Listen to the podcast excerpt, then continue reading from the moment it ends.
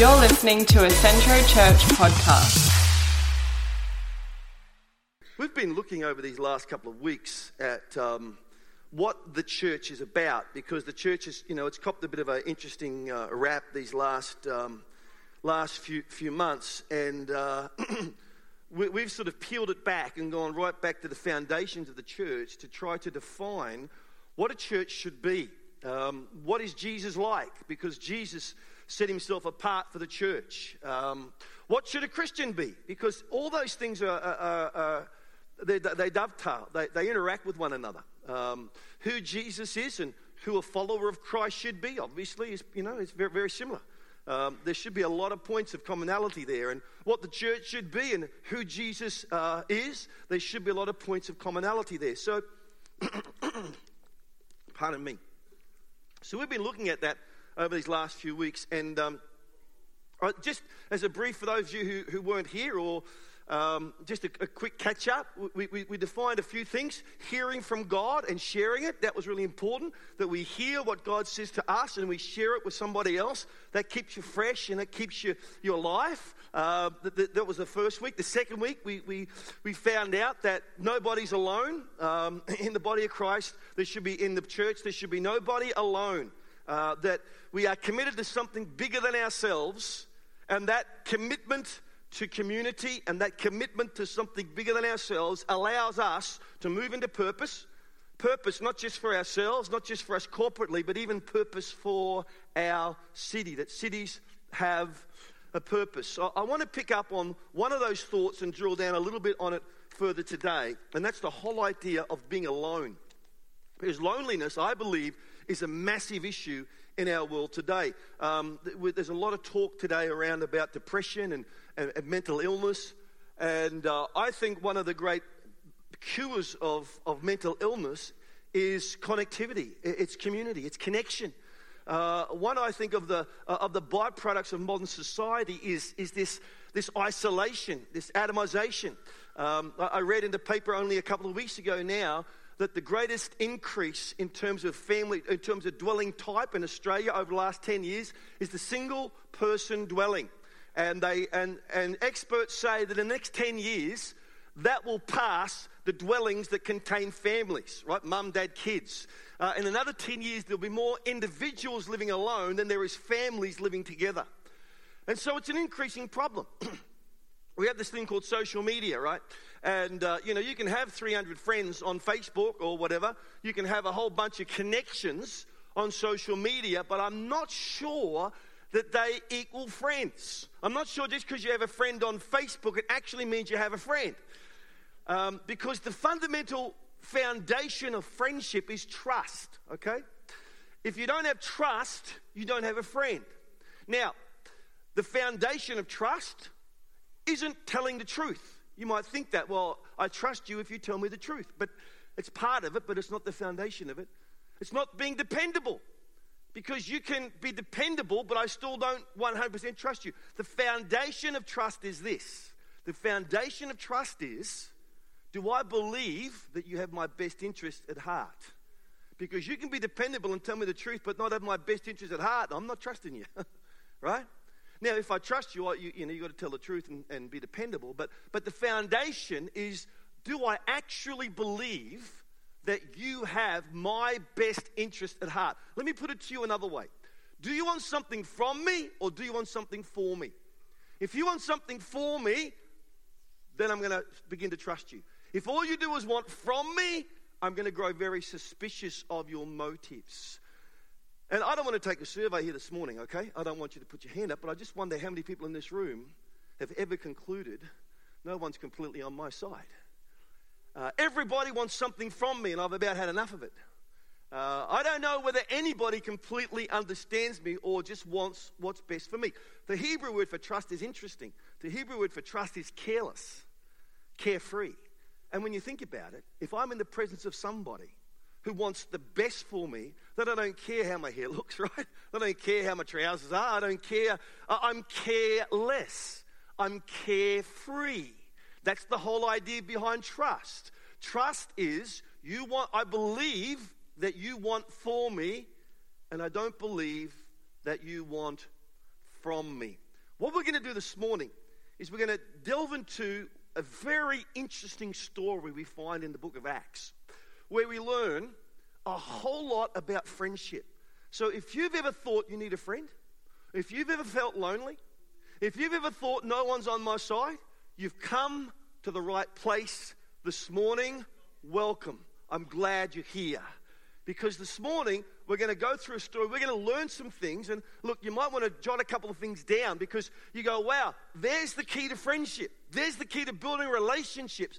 Then you'll be able to go out, put that into practice, and hopefully increase the value, increase the happiness, the joy of your life. We're going to pick up a story in, uh, in the book of Acts. which was written by Luke, who was a doctor. Uh, and Dr. Luke was keeping a historical record for a rather notable friend of his. And we happen to have a copy of that manuscript that's nearly 2,000 years old. And what we define as chapter 20, they were put there for our benefit, not Luke didn't write it like that. In verse 36, it says this When Paul had finished speaking, he knelt down with them all and prayed.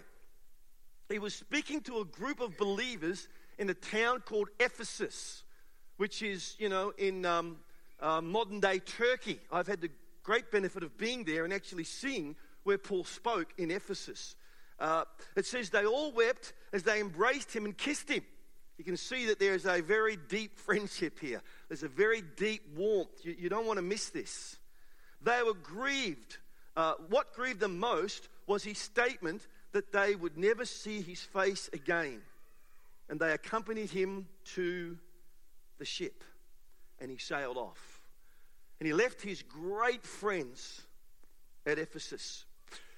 In Acts chapter 2, it talks, it really gives us a list of what it means to be a Christian. One of the things it says this it says, they devoted themselves to fellowship. They devoted themselves to fellowship. They didn't have to wait for a phone call from, you know, the life group leader. they didn't have to sort of get, you know, leveraged into it by feeling guilt or whatever. They devoted themselves to fellowship. They devoted themselves. They made the decision that this is a priority, that this is important, that this is what I need to do.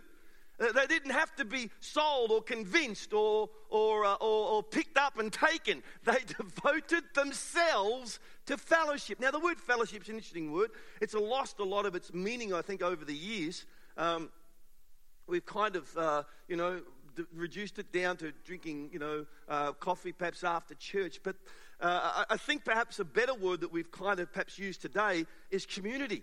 Um, that they devoted themselves to living in with other people. We're going to investigate this, we're going to learn a little bit more about it. Uh, uh, but, but I love how it's defined by a 12th century um, European monk whose name I won't even try to pronounce. But uh, he's written a book, and I, I, the title of his book, I think, defines what we're trying to talk about. He defines a, a thing he calls spiritual friendship. Spiritual friendship. It's a book written by a 12th century monk, and it's, it's a really helpful book on spiritual friendship. Now, in case you tune out, right, in case you go to sleep over the next 25 minutes while I'm speaking, I'm going to give you the four things that we're going to find as we read through this, right? I'm going to give you the four things. So if you tune out, I'll try to get you back before just to say goodbye. Uh, but, uh, but, but the first thing we're going to find is that friendships are needed. The second thing we're going to find is that friendships are discovered. The third thing we're going to find that friendships are made. Now, you might think that there's a contradiction. It's not a contradiction, it's a tension. Friendships are both discovered and made, all right? Stay with me and I'll explain how that both works. How you discover a friend, but you make a friend. Seems a contradiction, it's actually a tension that we need to hold. And the fourth one, which is really important, is that friendships are forever. Friendships are forever. Now, what we see here, Paul saying goodbye to all his friends at Ephesus, they're there crying on the beach and hugging and praying. And, uh, uh, and Paul's about to take off to a place called Jerusalem. He's heading to Jerusalem. Earlier on in the chapter, and we're going to go there a little bit later, uh, Paul says that God tells him to go back to Jerusalem or to go to Jerusalem. Now, he knows that if he goes to Jerusalem, he's going to die, right? Because the church in Jerusalem, the Jews had kind of corrupted, you know, the Romans into killing Jesus, and now they're going to do the same to Paul. So Paul knows that he's been sent there. He has to go there, but it's the end of his days. So he's walking into his death, if you will. And, uh, but he's happy to do it because he knows that, that there's a broader purpose and there's a broader reason for it. So it's, it's a rather tense moment, but his life's about to be characterized by one crushing trial after the other, after the other, after the other. But he's ready for it. And he's immersing himself in his friends. He, he's praying, he's hugging. He, he, we're going to see even more in a moment how he immerses himself into friends before he goes and faces the great trial and the great culmination of his life, where he makes the, the, um, uh, the legendary statement, you know, I've kept the faith, I, I've finished my race. And then he dies, and then he dies. Um, so it's, it's quite dramatic. One of the funny things we read when we read uh, the account of the Garden of Eden, Adam and Eve, probably you've all heard of Adam and Eve, right? And, um, and in that account, God says everything is good. You know, He creates the world, it was good. You know, He creates uh, the animals, and they are good. He creates a man, it is good. Uh, you read the first two chapters of the book of Genesis, and everything is good but one thing. And the reason I'm showing you this is because sin doesn't enter to chapter 3. And so after chapter 3, there's all kinds of pain and suffering and angst and heartache and so forth that exists in the story, in the narrative. But before chapter 3, before the, you know, the apple thing, you know, and, and Eve and, and, and, the serpent, and, and before sin, there's only one thing that in perfection is not good. And you know what it is? God creates man and he is good. God creates the animals and they are good. But he says this He says, it's not good for man to dwell alone. Now, even if you're here today and you, you, struggle with the Adam and Eve story, right? Because I don't know everybody in the room, you might not be a Christian. You might go, oh, it's a nice little fable. Even if you struggle with the whole Adam and Eve account, the truth of the matter is, you understand that solitary confinement is one of the most heinous punishments that man knows to inflict on his fellow man. Because you and I are created for connection. We are created to be with one another. And, and here you've got Adam, right? Now, now, cop this. Adam's living in paradise, right? I mean, have you ever thought to yourself, I just love to live on my own? just have everything in my beck and call, you know? I've got this wonderful relationship with God. God walks with me in the cool of the day. I've got all of it I can ever, ever hope and desire. Here I'm living in paradise.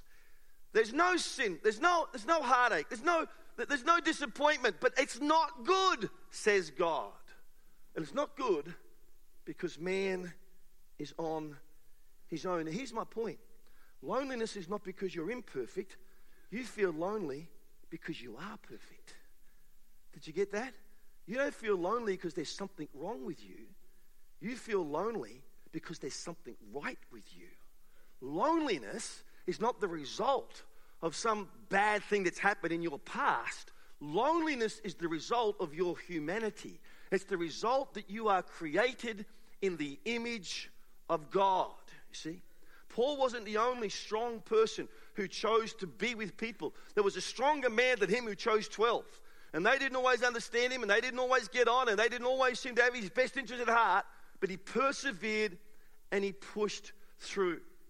You see, if you're afraid of people knowing your business, if you're afraid of accountability, if you're af- afraid of love, you need to know something, folks. It's making you less of a person, it's, it's making you less like God. See, what tends to happen, and this is, this is normal for everybody, is that we do get hurt, we get ripped off. And you know what you do? You put up a wall, you say, well, well once bitten, twice shy, you know. Um, Fool me once, shame on, shame on uh, you. Fool me twice, shame on me, right? I'm not going to get hurt again. So I'm not going to let anyone into my life. So I'm going to just treat the world at a distance. So I'm happy to have Facebook friends because I can turn them off when I've had enough of them, right? I, I'm happy to go to church, come in late, leave early, but I don't want to get involved with people. You probably don't make that decision at a conscious level, probably more at a subconscious level. But you do just tend to turn your back a little bit on people because of the pain that they've inflicted on you, or maybe they've moved away and you're too old to start again, or, or whatever the case may happen to be. What I want you to know this morning is the more you decide that you need people less, the less like God you become, right? The more you decide you need people less, the less like God that you become. Now, nobody in this room probably right? Maybe somebody, but probably most of us have never said, Oh God, I'm so thankful for the air. oh, fill my lungs. It's wonderful. Lord, I love air so much, God. God, I'm so thankful for air. It's all I need. It's oh, it's just so great. probably no one's ever done that, right? Probably no one has really ever got, you know, gone to rapturous praise of God because you can fill your lungs with air and because you've been able to, I don't know, you know, eat because without oxygen we don't have food and so forth and so on. Lord, I'm so thankful for air. Most people don't do that. But if I was to take your head and stick it underwater for just a, a, bit more than a few seconds, how many know, oh God, give me air, right? And the point I'm making is this it's a very important point. Listen to this, right? Before you realize you need friends, it's too late. If you wait to that moment, it's too late. It's easy to just go through life without bothering without necessarily putting in the effort. But if you do, then by the time you realize it's important, it's too late. Friendships are needed. Next verse says, after we tore ourselves away from them, we tore ourselves away from them. It's quite a dramatic word, isn't it? We, put, we set sail for Cos. The next day we went to Rhodes, and from there to, to uh, Pat, Patricia, and from uh, we found a ship crossing over to Phoenicia, went on board and set sail. After sighting Cyprus and passing to the south of it, we sailed to Syria. We landed in Tyre, where our ship was to unload its cargo. We sought out the disciples there and we stayed there for seven days. So they're in Tyre now. They're staying with a group of people for seven days. Now, the people who study this thing, study you know Paul's journeys, they, they tell us, I, I obviously don't know, but they tell us that Paul had never been to Tyre before that he didn't start that church. And so he's, here's, here's my point he's just discovered these people. He didn't know these people. He's landed in Tyre. He's found these believers. And the next thing you know, he's staying at their house. And look what they're saying to him. It says, Through the Spirit, they urged Paul not to go to Jerusalem. When it was time to leave, however, Paul didn't listen, but when it was time to leave, we left. We continued on our way. All of them, including the wives and children, accompanied us to, uh, out of the city. Uh, there onto the beach, we knelt and we prayed same kind of scenario, same scene as that he left Ephesus. The only difference was in Ephesus, he knew them. He'd been with them a long time. In Tyre, well, from what we can understand, is that he didn't know these people. He would turn up there for the first time. And my point is, friendships are not just needed, friendships are discovered. Friendships are discovered. There is an ancient philosopher called Cicero who writes this on friendship. I find this really interesting. Listen to what his words are. He says the essence of friendship is not to look at each other, but to look at something in common. It's not that you look at each other saying, Do you want to be in a relationship with me? But you look at something in common. The essence of friendship is, is, is to say, not uh, you love me, but we love the same truth or the same thing, right? Not that we look at each other and say, How's our relationship? Are we doing okay? but that we look at something that has both captured our hearts with the same passion. Isn't that incredible? Because that's exactly what Paul and, the, and these fellow believers at Tyre had in common.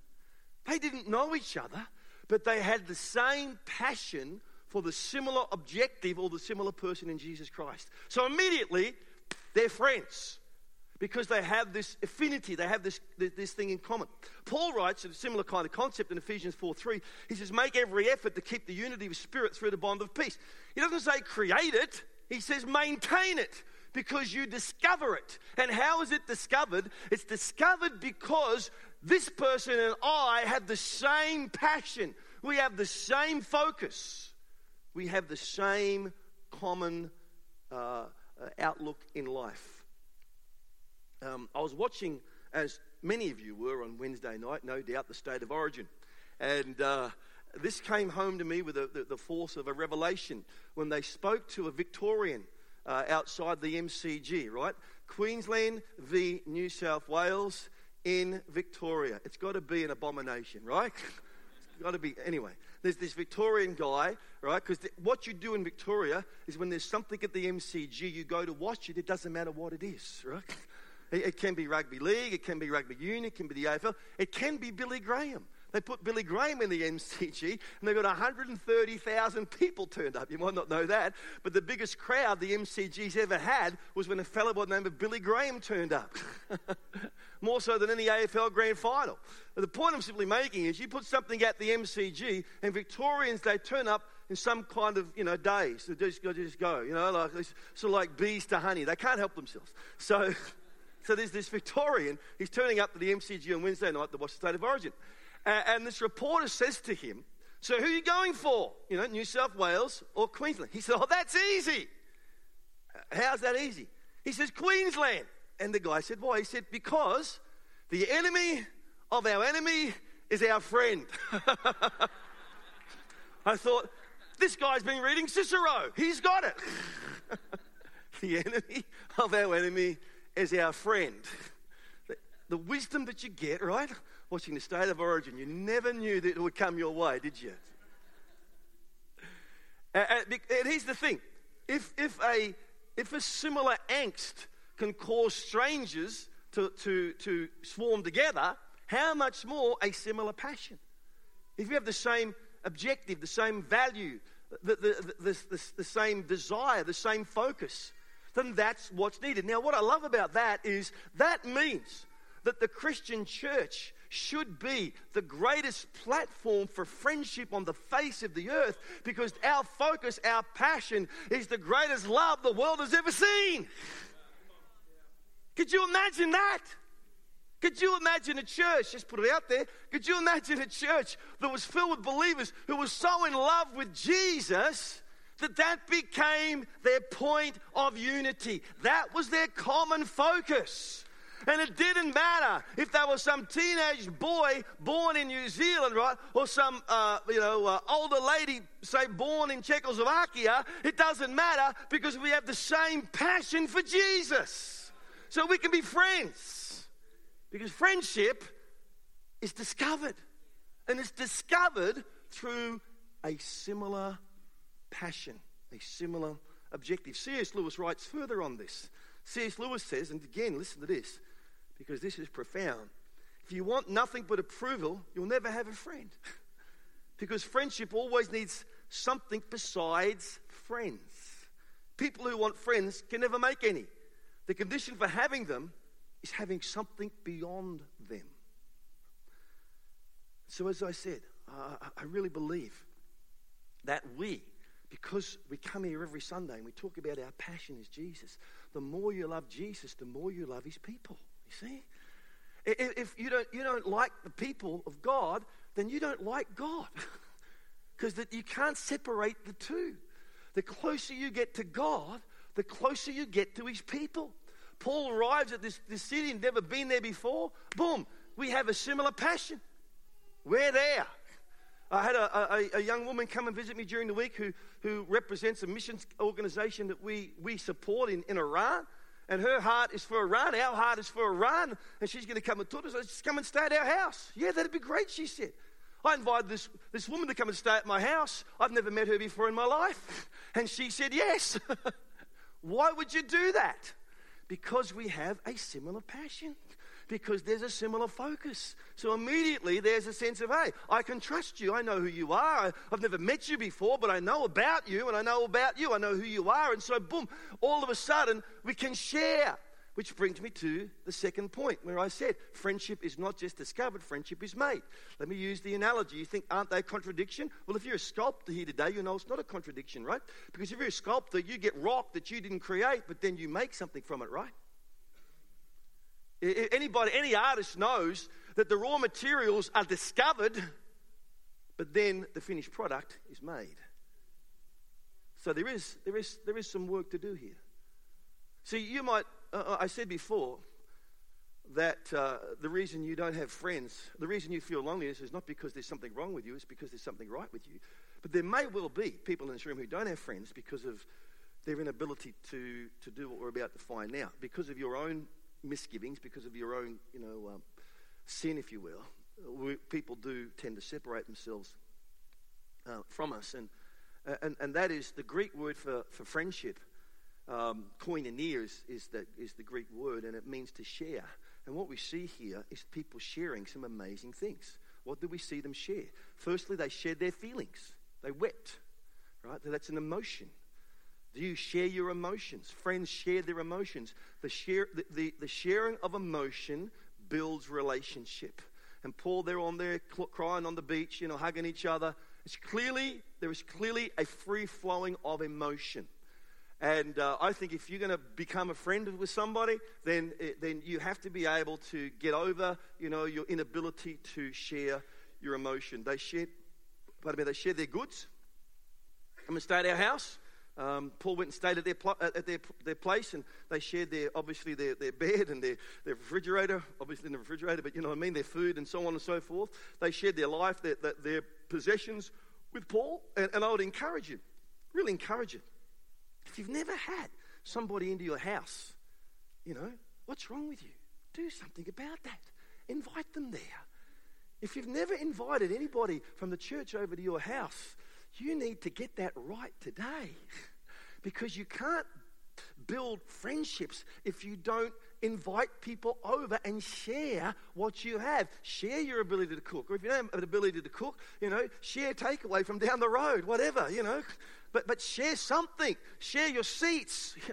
uh, you, have got to you've got to have people into your house, folks. That's what builds connection. That's what builds relationship. That's what builds the, the church, actually. It's you inviting you into your house. And if your house becomes your fortress, then there's something not quite right with that, folks. We've got to invite people into our dwelling so they can share our lives with us. And they did that. They shared their faith, they're praying for each other. But there's one other thing they share, which I'm going to talk about for a few minutes because this is, this is a bit prickly, all right? This, we get a little bit interesting here. We kind of, you know, share goods, yeah, sure, that's good. Share feelings, yeah, I get that. Share faith, good, good, I'm good, good with you there. But this is interesting. I read a moment ago in verse 4, and I'm going to, to read it again, uh, Acts 21, verse 4. It says, Through the Spirit, they urged Paul not to go to Jerusalem. He's in Tyre, right? He's left Ephesus on his way to Jerusalem. Halfway, he stopped in Tyre. These people he'd never met before, he's gone into their homes. And they've urged him by the Spirit to not go. Um, rewind a few verses to chapter 20 verse 22. Paul says this, and now, compelled by the Spirit, I'm going to Jerusalem, not knowing what will happen to me there. Um, so, here's a very interesting thing they shared that we find difficult to share, and that is this they shared life decisions. They shared life decisions. And what's so interesting about this is that Paul didn't listen to them. but he didn't shut them down. He didn't say, go away, none of your business, right? He listened to them, but he didn't follow what they had to say. Isn't that interesting? And not only that, but, but clearly they were leveraging, you know, people try to leverage the old Holy Spirit thing, you know. By the Spirit, don't go to Jerusalem. And Paul had already decided he was going to Jerusalem. And, and, there's some interesting lessons there which we could talk about, but I haven't got time, about making, if anyone ever shares anything to you by the Spirit, make sure it's confirming what you're already doing and not contrary to the direction that God's given you in your life. So that here, here you have these people urging Paul to go in a direction that he doesn't take, right? But that's not that's really not my point. My, my point is that they felt they could enter into Paul's decision making processes.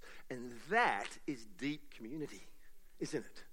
If someone can come and say to you, you know, because people, what happens in people come to you as the pastor, you know, me as the pastor, God's told me this. once you say that, it's like, forget it, see you later, you know. How can I argue with you? You're, you know, if you've heard from God, I can't say anything, I, I can't, you know, rebuttal that. Um, so clearly Paul hadn't come and used that, that argument because they felt they could say, Hey, Paul, we just feel by the Spirit you shouldn't go to Jerusalem. And Paul's response, obviously, is, Oh, okay, I'll take that on board, but I feel by the Spirit to go, so God bless you. Isn't that interesting? I find that so interesting that Paul was open to that statement but was not confused or directed by it. And I think there is a real maturity there where we can be open to what to bringing other people into the decisions of our life, but not being uh, subject or not being held hostage to them. If we know it's something different, we go, well, okay, that's interesting. You're entitled to your opinion. But that's not what God has told me, and I know where God is leading me, so I'm going to continue to go to Jerusalem. God bless you.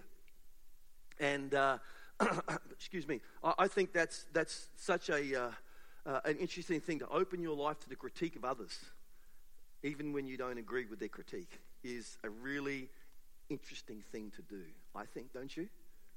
Um, so, so what have we got? We've got friendship is, is needed. The fact that you feel isolated and lonely isn't because there's something wrong with you, it's because you created the image of God. Friendship is discovered. You find someone who has the same passion as you, but then it's built. It's built through sharing. You share your feelings, you share uh, your goods, uh, you share your faith, and you actually share decisions.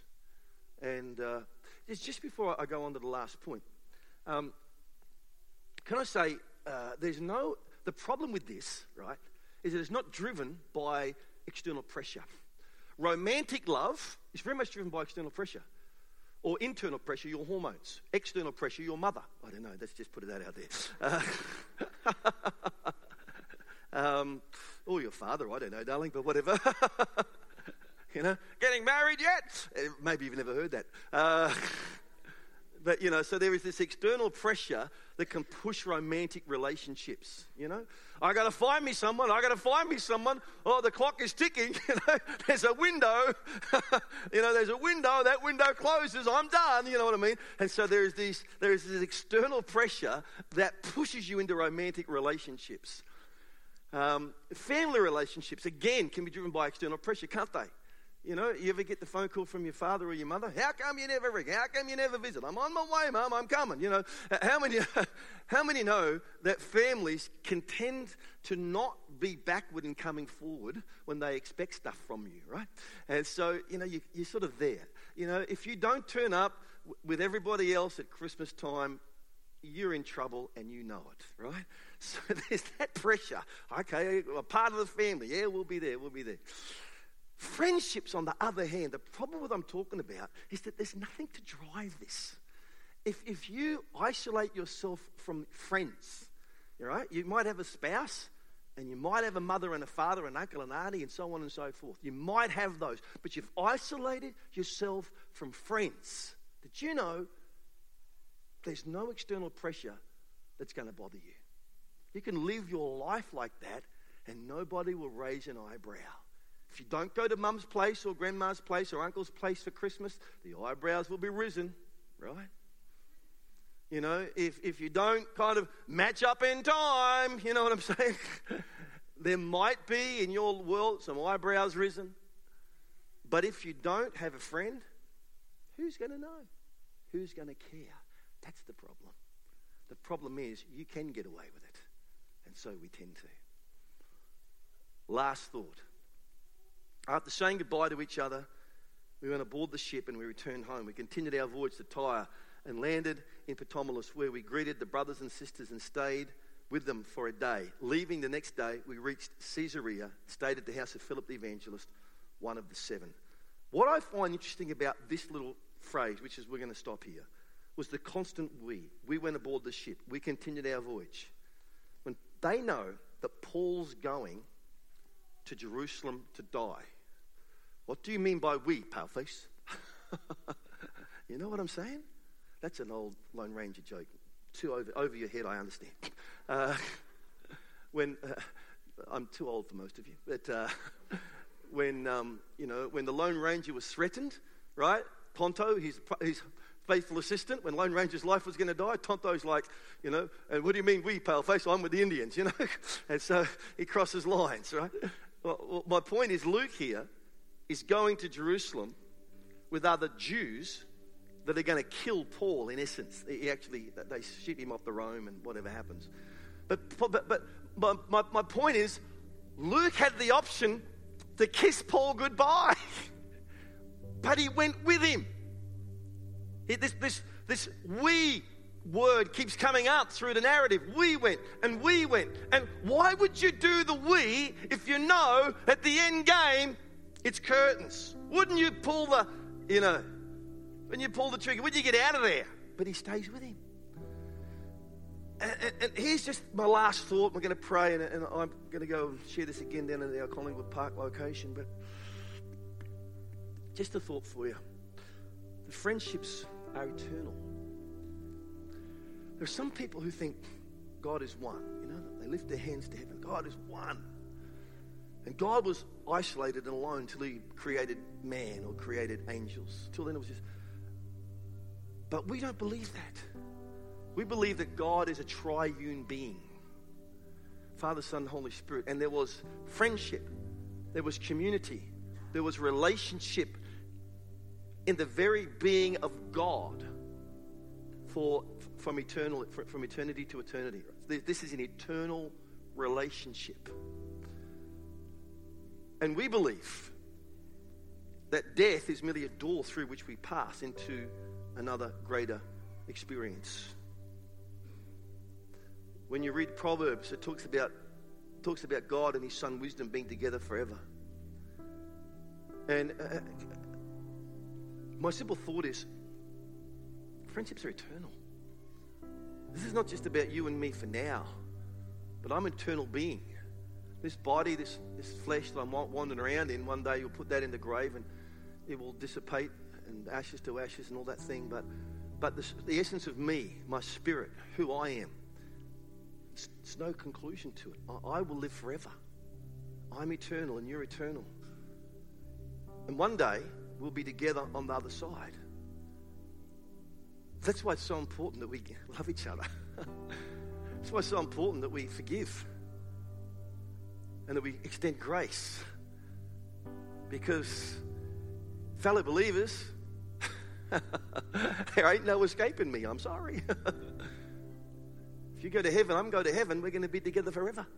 Together, literally, together forever. Forget death has departed because there's no death there. God is an eternal relationship, and so are we. We are eternal relationships. We're created in His image. Uh, imagine a world where, where people shared their lives, they shared their thoughts, they shared their emotions, they shared their belongings. Imagine a world like that. Where people just didn't hold themselves, and you know what I'm saying. There's a there, there's cheap fridges at Aldi or something, and we all fight to get for it or whatever. You know, everyone's fighting for themselves and grabbing for themselves. Imagine someone who gets there and says, "Oh, you wanted this, or no, after you, you first. Imagine a world like that. It's a bizarre world, right? Imagine a church. This is a bizarre thought, but imagine a church where it didn't matter the gender, the ethnicity, the age, or the socio-economic uh, position of the person. We just clumped together because we were overwhelmed with a passion for Jesus. Imagine a church like that.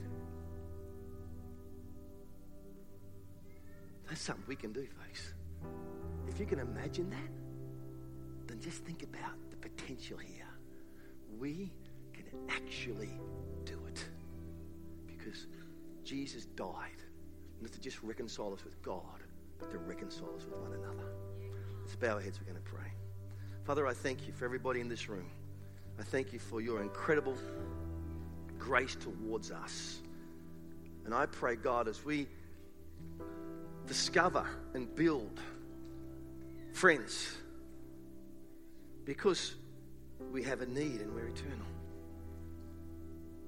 Lord, let that be done in purity and let that be done with honesty and integrity and the holiness of your presence as we walk through that process and create this church that we read about here in the book of Acts in Jesus' name. Amen.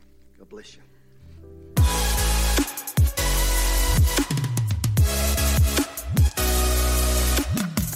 Thank you for listening to this podcast.